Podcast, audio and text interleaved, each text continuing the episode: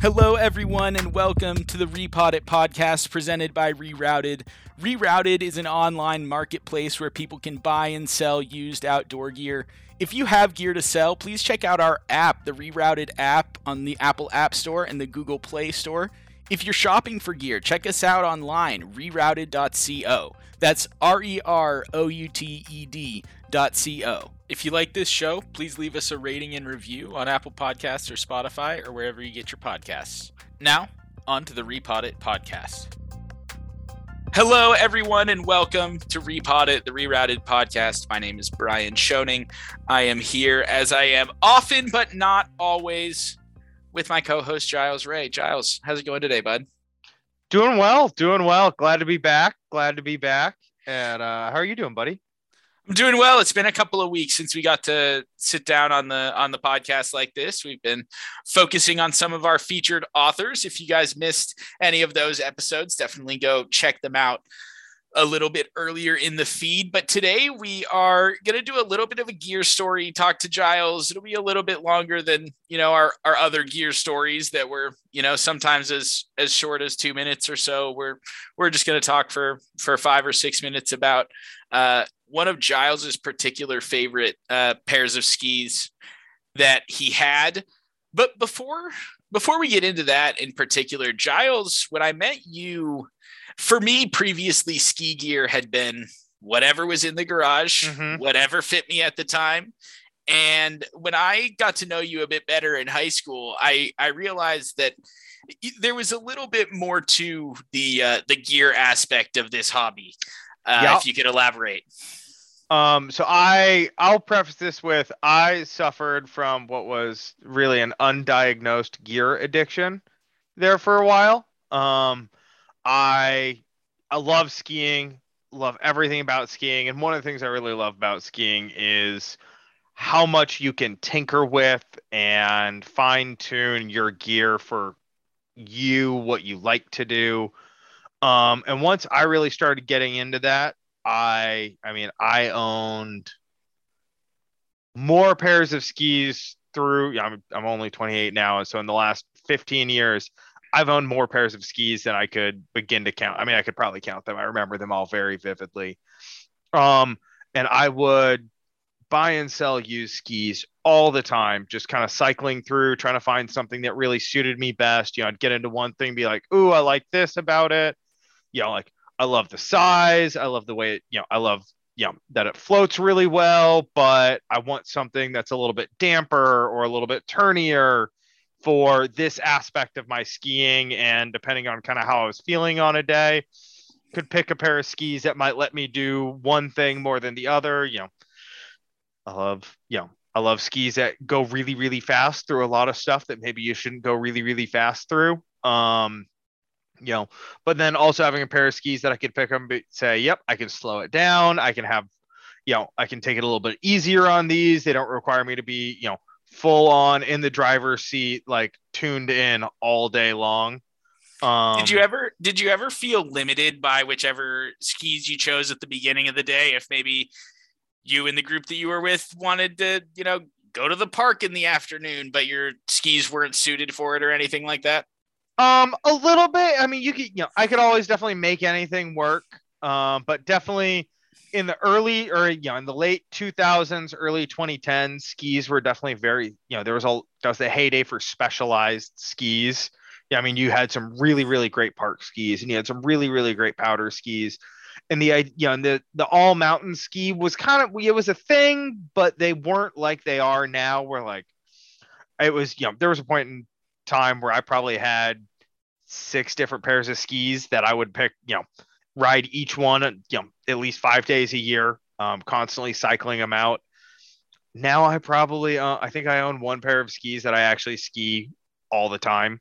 Um, it helps that I've, you know, I've switched to tele and, but really it's more that, you know, these all mountain skis can do everything. Yeah. I mean, you've got a pair of skis that floats really well in great powder, but also like isn't absolutely terrifying on a groomer. And it was never that we ended up doing something different throughout the day than I thought. It was always the conditions weren't what I thought. Um, I was, I was a big fan and still am a big fan of big fat powder skis. There's just something that is not quite like there's nothing like an excessively fat powder ski out there skiing powder. Um, and I would definitely lean more towards that and suffer the consequences of trying to take a ski that's 128 millimeters underfoot down a groomer and just holding on for dear life, having to like lean real far over just to get the ski up on edge because, you know, unlike most where the ski's about as wide as your boot, you see a lot of ski on either side of your boot and it takes a lot a lot more to get that thing laid over. The first time now we'll get into get into your chopsticks because I know that they you know yeah. fall they fall into that category for sure. The first time mm-hmm. that I saw those skis, I thought they were like I, I they look more like snowboards almost. They look more like snowboards than they do skis.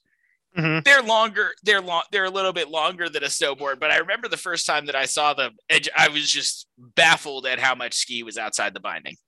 Yeah, um, absolutely. To this day, still my favorite pair of skis I've ever owned. Not the best at doing everything, but I've had more fun on those skis than anything else. Yeah, Do you still I mean, own them?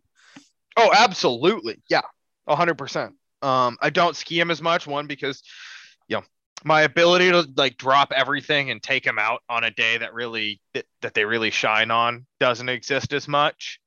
Um, really fat skis are really hard on your knees, and my knees are not as forgiving as they were um, when I was 17 years old, and my body was basically elastic still. Um, so I'm definitely a little bit more, you know, and I also know they have a spe- you know certain amount of life left in them, and I love them so much that I want to be able to like always go back to those at some point. Um, so I definitely don't lean towards those as much, but I still have them, love them. For those who are unfamiliar with kind of like cult classic skis from the late 2000s, they were a 128 underfoot fully rockered powder ski. And yeah, I mean, similar to some of the other ones of about that time would have been like the K2 Hellbent and the Line EP Pro and just some of these other huge fat powder skis. What I loved about them is the rocker on them was not as aggressive as it was on a lot of those other, you know, true dedicated powder skis. Um, you know, it had for the time what was a very subtle rocker, you know, and what we see nowadays, it'd still be considered a little on the aggressive side. And they were also a lot stiffer, so that way it wasn't quite as sketchy as flying down the hill on like a K2 Hellbent, where you can hear the ski just going flap, flap, flap, flap, flap as you're riding down the hill because they were so soft that they just yeah, it was just two noodles under your feet, two really, really, really wide egg noodles. Um, but yeah, so I got those. That was like right when I was really starting to kind of like expand. Like I had found a ski that I could ski every day, but wanted to like expand the quiver of skis to be like, ooh, I want a ski that's really good at this or a ski that's really good at that. Um, and it was funny. I actually got those skis at the time. I was doing a lot of like, you know, weekend labor work for one of our teachers. Um, and I helped her re-insulate her entire house. And the last day as we were like wrapping up the project, I ended up working like a 10 hour day or a 12 hour day um just re like putting up insulation throughout her entire house um and ended up taking all the money I got from that project and immediately going to a guy I found on Craigslist who was selling those skis, giving him all of the money I had made. And it was easily the best decision I ever made as far as skis go. I've never been as happy with a pair of skis as I was with those. So you did not like stumble into them. Had you been looking for them for a while and then um, had to figure out a way to make the money? Sort of like I knew I wanted a fat pair of powder skis. Uh, our buddy Dan, who has been on this podcast, had just gotten a pair of really fat powder skis, and uh, he had gotten them like during the summer, and then we had a really like freak crazy snowstorm where it dumped. I want to say six feet over the course of like four days, two weeks before Thanksgiving. So we had this insane early season pow- like powder weekend. Um, like we had a bunch of buddies who went up on Saturday. We couldn't make it up Saturday for whatever reason, but we went up on Sunday and it was nuts. And I was out there on like my all mountain skis, which were a great ski. Um, but he was on his powder skis and like the whole day I was jealous, like ugly jealous. Um, and I was like, I need myself a pair of those because he had more fun than I've ever seen anyone have on a pair of skis that day. Um, and I was like constantly searching Craigslist and um, the TGR forums at the time, which I was like really plugged into, looking for something. Um, I knew those were like something I was definitely interested in because they were a little bit stiffer, and I knew I liked a stiffer ski. And did but really I just stumbled across and was like, I need to scrape together the dough for this. And like started emailing him and was like counting how much I had. I was like, all right, how much do I have to go make to be able to like scrape together the 550 bucks that I need to pick these skis up off this guy. Um and barely scraped together like literally I think I made 550 bucks and took like that wad of cash and went straight over there the next day. Um like I had been emailing him was like I want them I'm like I'll have the money for you in like two days. And um, I was like, I really hope that I actually have this money.